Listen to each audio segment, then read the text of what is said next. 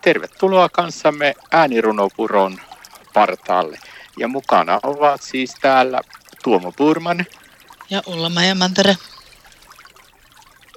Täällä ollaan Ullamäen kanssa taas äänirunopuron partaalla. Ja tänään kuullaan runo Helluntai. Ole hyvä Ulla-Maija.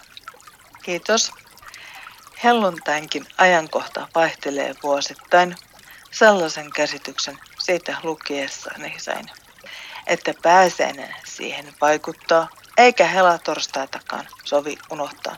Helluntaita vietetään pyhän hengen vuodattamisen kunniaksi. Juutalaiset kutsuivat juhlaa viikkojuhlaksi.